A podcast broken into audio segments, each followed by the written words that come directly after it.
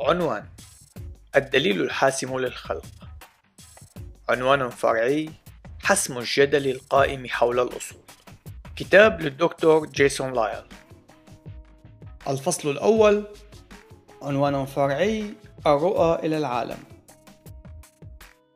يوجد نسبة كبيرة من الأشخاص الذين لا يفكرون بشكل جدي برؤيتهم إلى العالم. وحقيقة الأمر أن عددا كبيرا منهم لا يلاحظ أنه يمتلك رؤية إلى العالم وهذه الفئة من الأشخاص تمتلك ميلا للاعتقاد بأنه يتم اكتساب كل المعارف من خلال الملاحظة النزيهة وغير المتحيزة للأدلة التي تحيط بنا.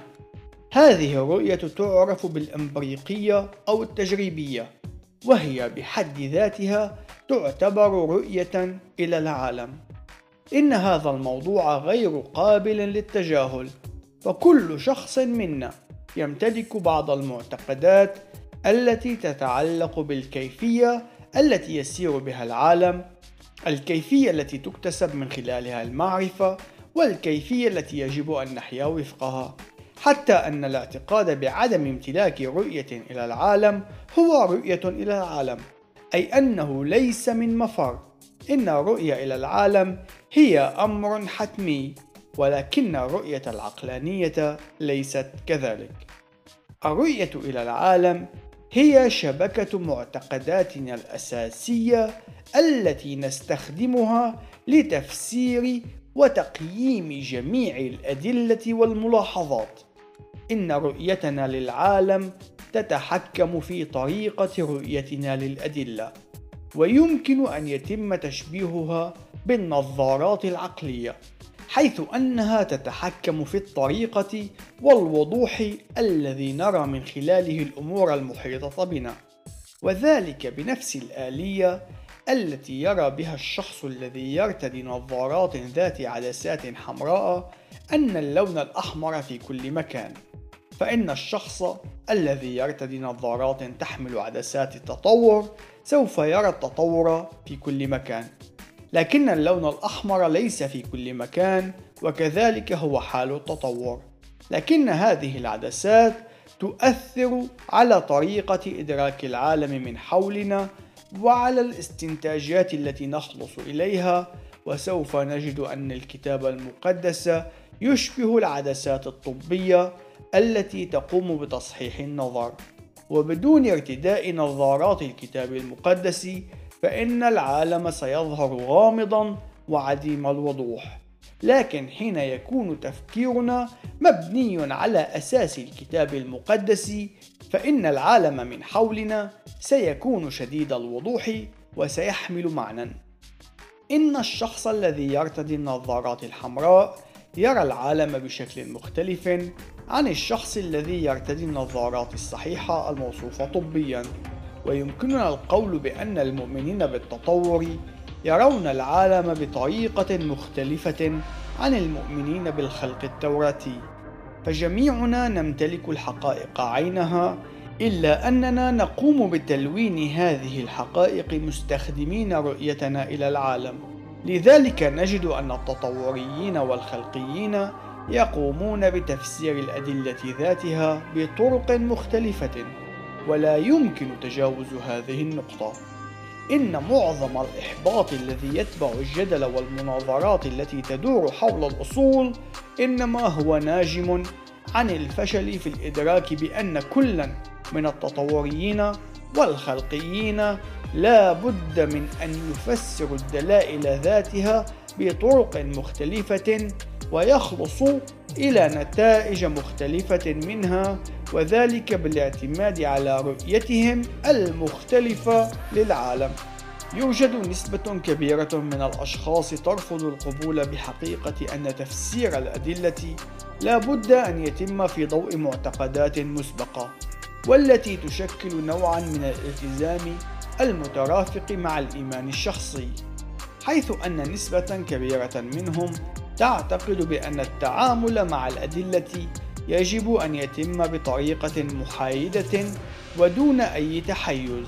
وبكلمات أخرى نقول دون أي مواقف أو معتقدات مسبقة إلا أن هذا الأمر مستحيل إذ أن هذا المبدأ في التعامل مع الأدلة يعتبر بحد ذاته نوعا من المعتقدات أو الأحكام المسبقة للكيفية التي يجب فيها التعامل مع الأدلة. إضافة إلى ذلك فإنه لكي تحمل ملاحظاتنا للأدلة أي معنى لا بد أن نمتلك أولا الإيمان بأننا قادرون على الاعتماد على حواسنا. فإنه سيكون من غير المجدي أن نقوم بمعاينة ودراسة أي جزء من الأدلة إن لم نؤمن أولا بأننا نستطيع الاعتماد على حواسنا. إنه من غير الممكن أن يتم تجنب ارتداء النظارات العقلية لكن المهم هو ارتداء النظارات المناسبة أي امتلاك رؤية مناسبة للعالم. فبشكل مشابه للطريقة التي يستنتج بها الشخص الذي يرتدي النظارات ذات العدسات الحمراء أن كل شيء في العالم يميل إلى اللون الأحمر. كذلك هو حال من يتبنى رؤية خاطئة للعالم فإنه سيقوم باستنتاجات خاطئة فيما يتعلق بالكون. إلا أن النظرة السليمة إلى العالم تستطيع أن تقوم بحمايتنا من ارتكاب قفزات خاطئة تقود إلى استنتاجات خاطئة فيما يتعلق بالكون وطريقة عمله.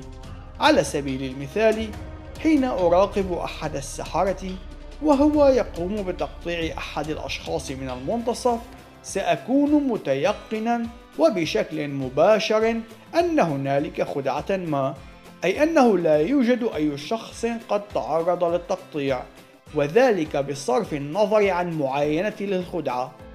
إن الاستنتاج الذي قمت به ليس مبنيا على الدليل الذي أمامي، إنما هو نتيجة لطريقة رؤيتي للعالم التي تقدم لي الحماية من الوصول إلى الاستنتاجات الخاطئة.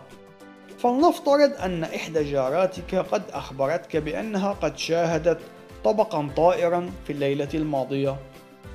إن رؤيتك للعالم سوف تتدخل بشكل فوري لمساعدتك على تحليل وتفسير هذا الدليل مع تزايد الأدلة التي تقوم جارتك بتقديمها سوف تقوم أنت بتكوين فرضيات مبنية على رؤيتك إلى العالم.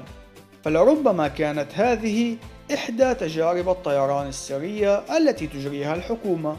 ولربما كانت جارتك تحتسي الكحول في الليلة الماضية كما أنه من الممكن أنها قد رأت كوكب الزهرة. إن الاستنتاج الذي قد تصل إليه لن يكون مبنيا على الأدلة وحدها إنما يتأثر بطريقة فهمك للكون. فإن كنت مقتنعا بعدم وجود كائنات فضائية سيكون من الطبيعي أنك لن تخلص إلى استنتاج يفيد بأن جارتك قد رأت بالفعل طبقا طائرا. إن رؤيتك إلى العالم ستقوم بتقييد طريقة معالجتك للأدلة وهذا الأمر صحيح في جميع جوانب الحياة. سواء كان ذلك يتعلق بالأطباق الطائرة الخداع البصري الحمض النووي وما شابه. إن رؤيتنا إلى العالم هي من تتحكم بطريقة مقاربتنا للأدلة. حتى هذه اللحظة لم يتم تقديم حجة تثبت أن رؤية المسيحية إلى العالم هي الرؤية الصحيحة أي أنها الوسيلة الوحيدة التي يمكن من خلالها تفسير الأدلة بطريقة سليمة سواء كان الموضوع متعلقا بالأصول أو بأي موضوع آخر. لكن لا بد من أنه قد أصبح من الواضح أن كل شخص يقوم بتفسير الأدلة في ضوء رؤيته إلى العالم وإنه أيضا من الواضح أن كلا من الخلقيين والتطوريين يمتلكون رؤيتهم الخاصة والمختلفة إلى العالم. وهو السبب الذي يفضي إلى أن كل منهم يقوم بتفسير الأدلة بطريقة مناقضة للآخر.